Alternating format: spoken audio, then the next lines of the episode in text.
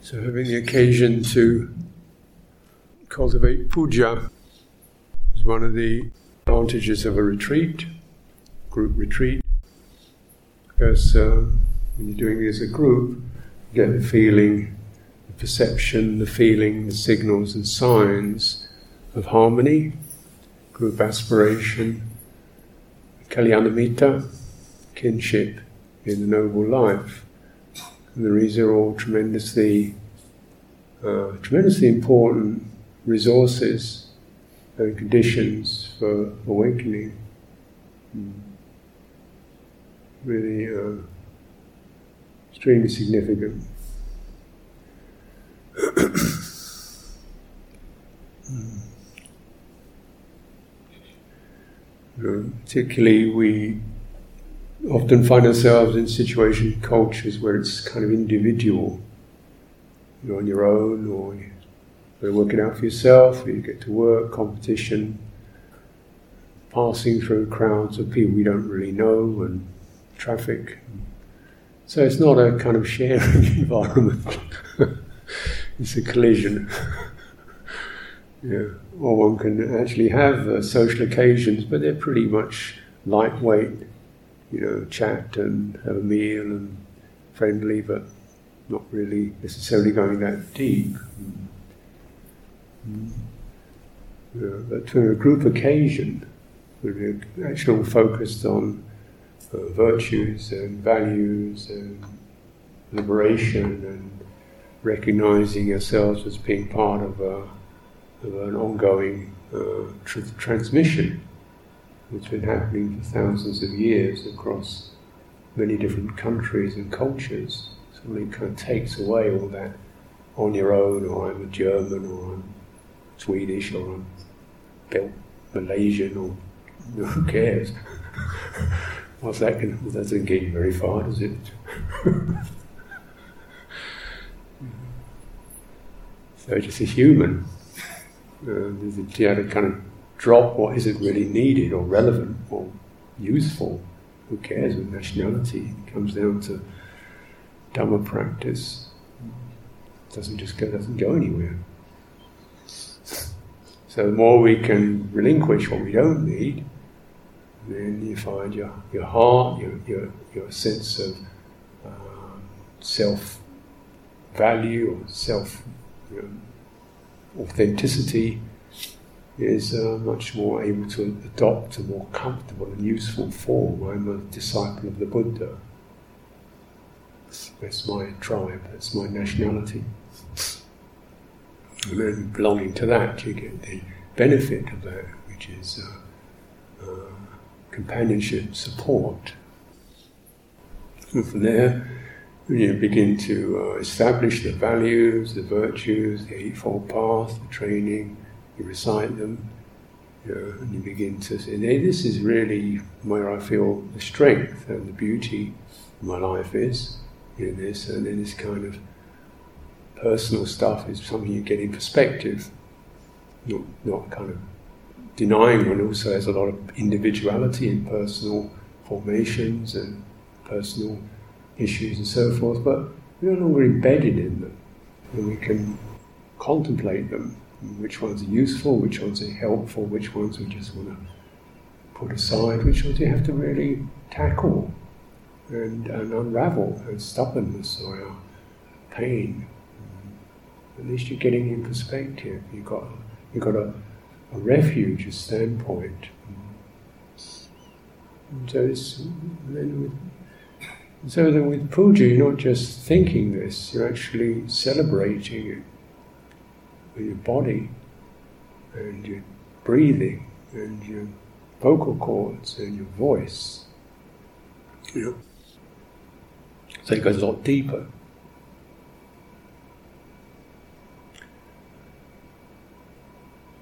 See the difference between chanting and speaking. Speaking really only occupies the body from the mouth, uh, the brain, throat. That's really it.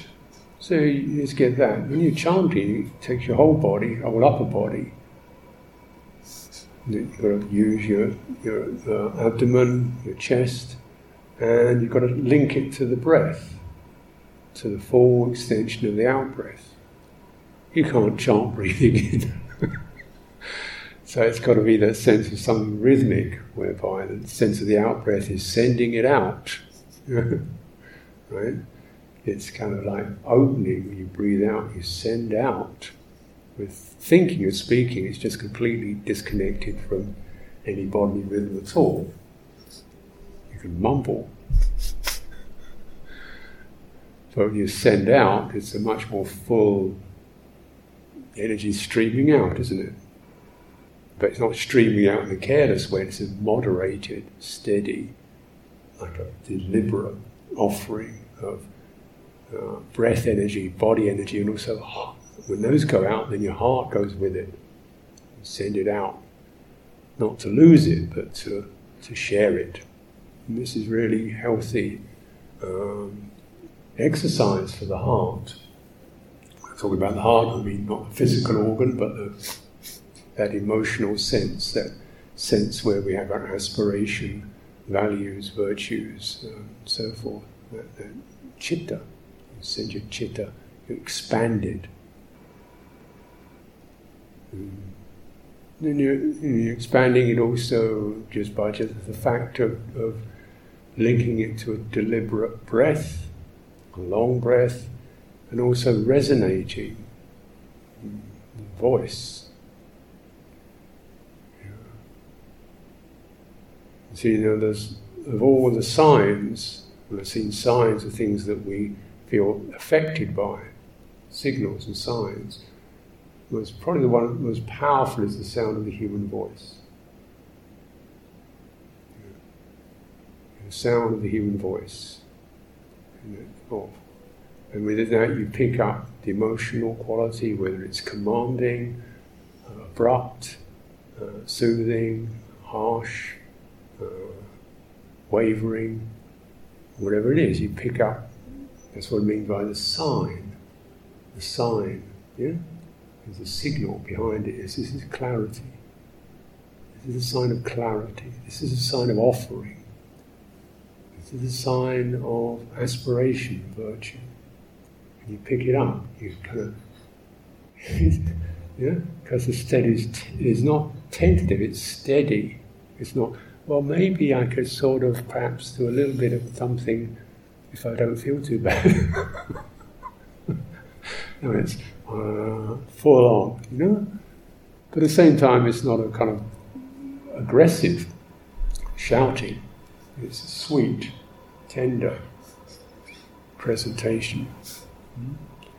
When we hear that and we join in with that, we feel this amplified effect of the heart gathering together, clear, bright,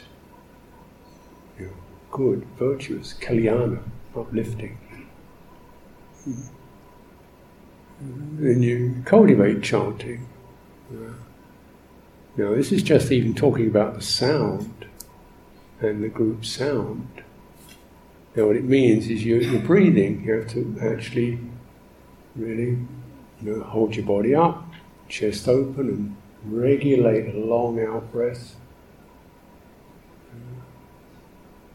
so that you're not gasping, you're not hurried. And if you've got a group, it means you can breathe in when you need to, and somebody else's voice will cover that. that uh, so that's you get the sense that the sound remains unbroken, even though the individual voices may drop here. She leaves off this bit. She needs to breathe. The sound continues. Yeah. And the voice continues. It's the group voice. We enter that. Mm. And you consider just these, this sound, which is a sound of, of faith and uplift. The tonality. You know what the tonality of aggression or brutality is? Yeah? Or, or manipulation or lying, you know those sounds. Deceitfulness, bullying. But this is a sound of purity. You realize that sound, that voice has been going on for thousands of years. And it's always hitting the same place, that in us which aspires, truth, virtue, goodness. And you want to be part of that. You want to be part of that. When you do puja, you're part of that.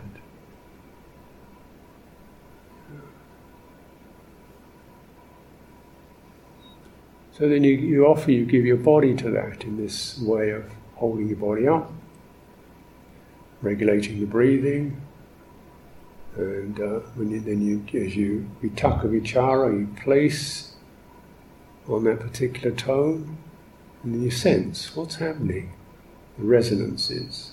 You get the, the, tonality, which I'm suggesting is not strained, it's not. Um, it's, it's the tonality your voice makes when it feels most confident and comfortable. Whatever that is for you. And the thing is that when you chant together, those voices will begin to find the same level without just it happens, the voices begin to adjust, and everybody, because the voices and the tonality of the heart by itself by itself naturally seeks harmony. You don't have to, what's he doing, what's she doing, what's going on? Naturally, if you listen, it begins to adjust. Because the truth of the heart is, it seeks harmony. You don't have to make it seek harmony, it does. And that harmony is much more than just vocal harmony, but actually you know, group harmony. And we, we want to find that. And we feel most comfortable that way. We're not defensive or aggressive or frightened. Mm-hmm. And you accept it. So these moods, these mind states and moods can arise from chanting together in a measured, steady way.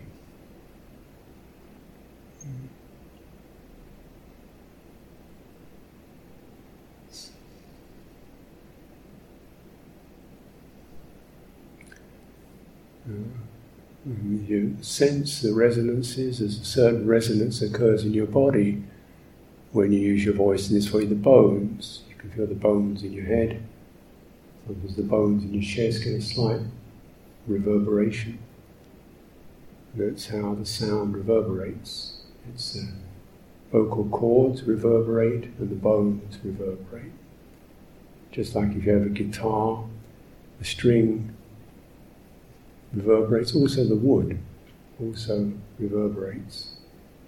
So you get the whole body reverberates with the sound. This is a self on a subtle energy level. This is very healthy, clearing. Mm. In some situations, people will chant for hours because it cleans the body from sluggishness, stiffness, dullness, raggedness, the kind of effects that occur in a subtle body's energy system. It purifies it. I mean, you don't can't really understand it, you just feel good. You feel good. And when you feel good in your body at this level, it's not a physical feeling, it's about subtle body energy feeling. Your heart, when it senses that, is naturally supported and buoyant.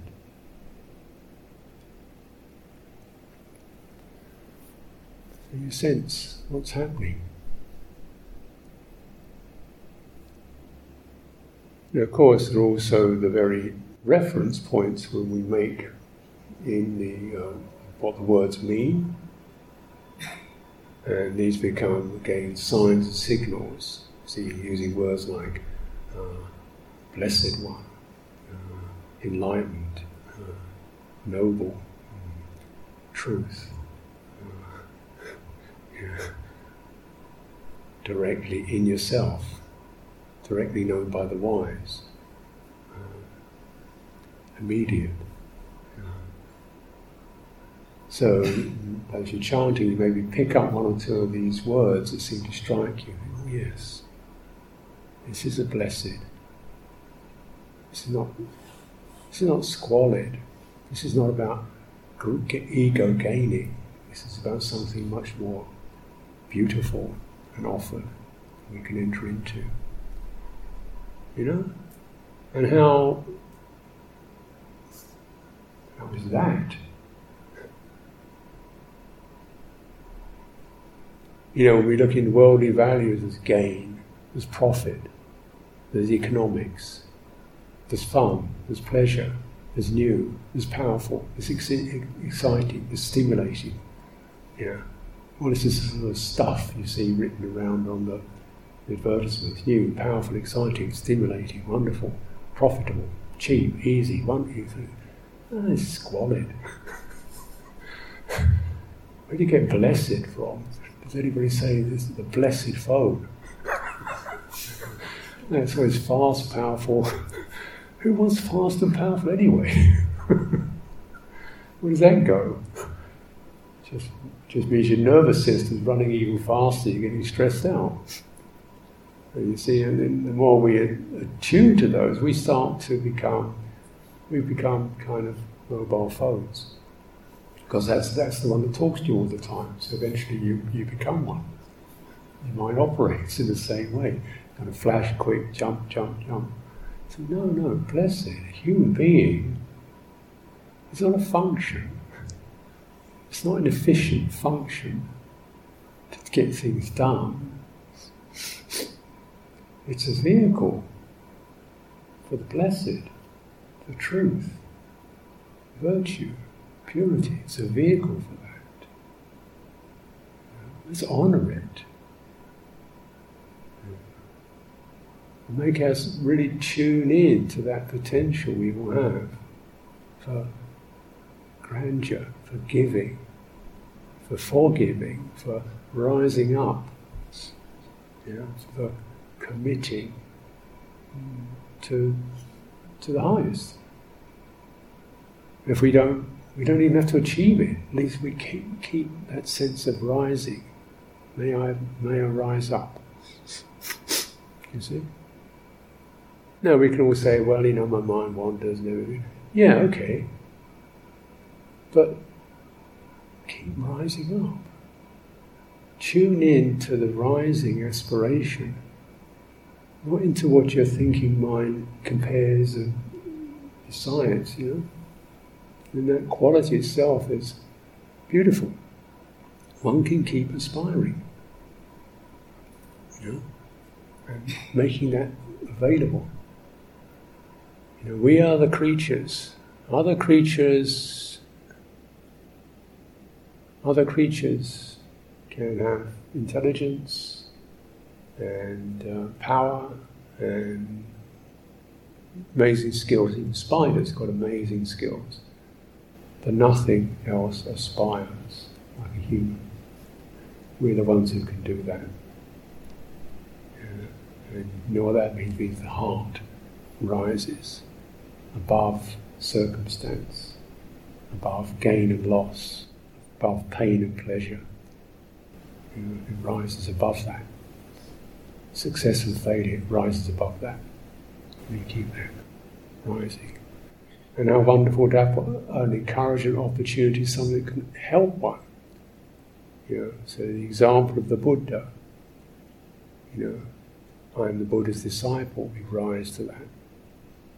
We want the Buddha to be high not saying, you know, I'm going to be Buddha, but I want something that actually asks the best of me, asks me to bring forth the best I can.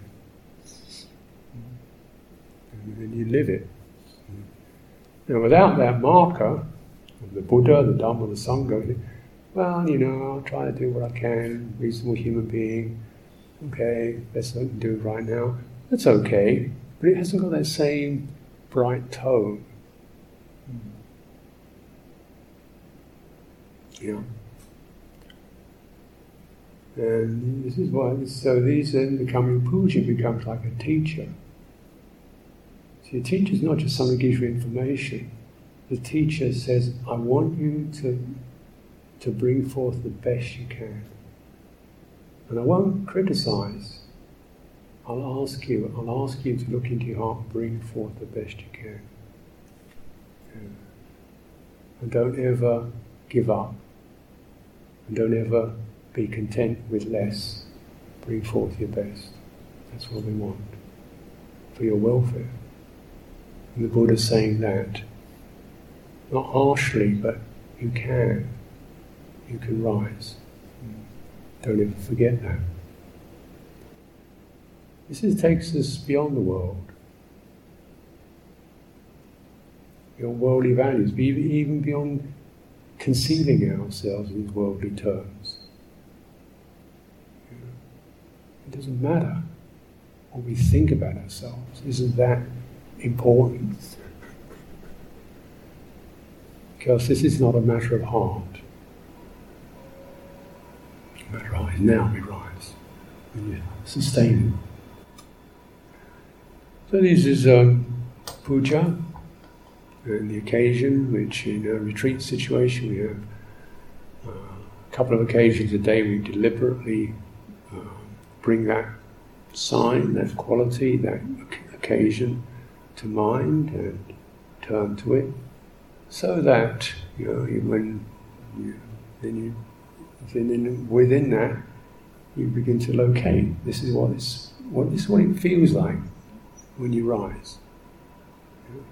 And this is the kind of effort that's needed. It's not no effort, it's not strain. It's the effort of a full out breath, given completely. And then the next one, and then the next one, and then the next one, and then the next one. You don't say, I've done enough breathing for today. I'm tired, I want to stop breathing. the next one, the next one, the next one.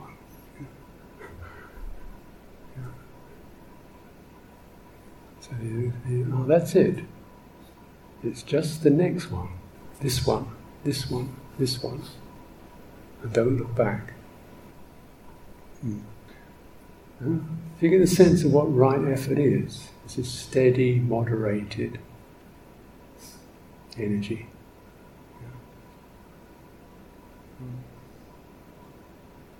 This really helps to, uh, particularly in the morning time, to brighten up the mind. Often we're struggling with not feeling fully vitalized yet, sleepy, a bit dull, stagnant. And this is energizing in a good way, both the physical act, the verbal act, and the heart particularly uh, help to bring in the right kind of energy, which is beautiful, loving, beautiful, devotional. Then you notice that's what that is. Okay, that's that's right effort. There's nothing wrong with that. That's right effort. See, register. Hmm. Can I return to that? This becomes, if you do that in the chanting, in the puja, see, almost your heart begins to you know, recognize it, that. It's not desperate, it's not forceful, but it doesn't give up. It rises. You notice that, sense it. Also look at some of these terms, some of the teachings that are just implanted in the chanting.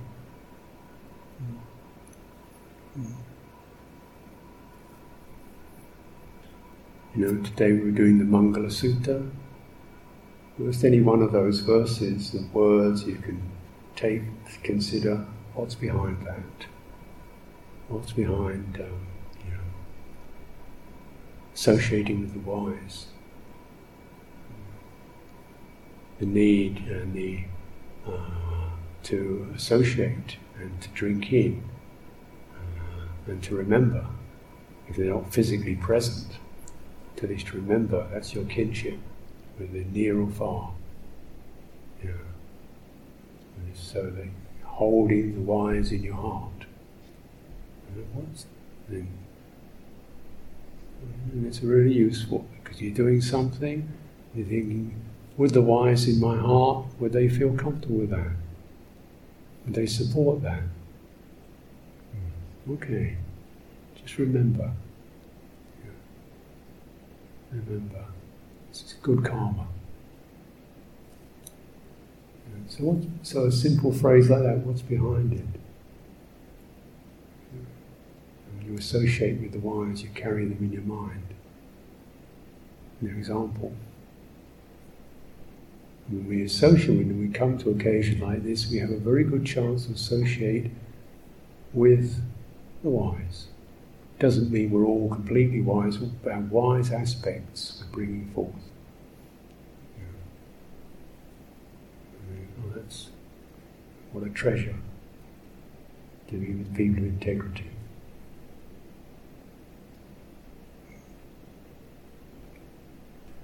So one can take a phrase like that and just use that as part of how we cultivate the right form of motivation and intentionality in our practice, right effort, right integrity, you know, following through.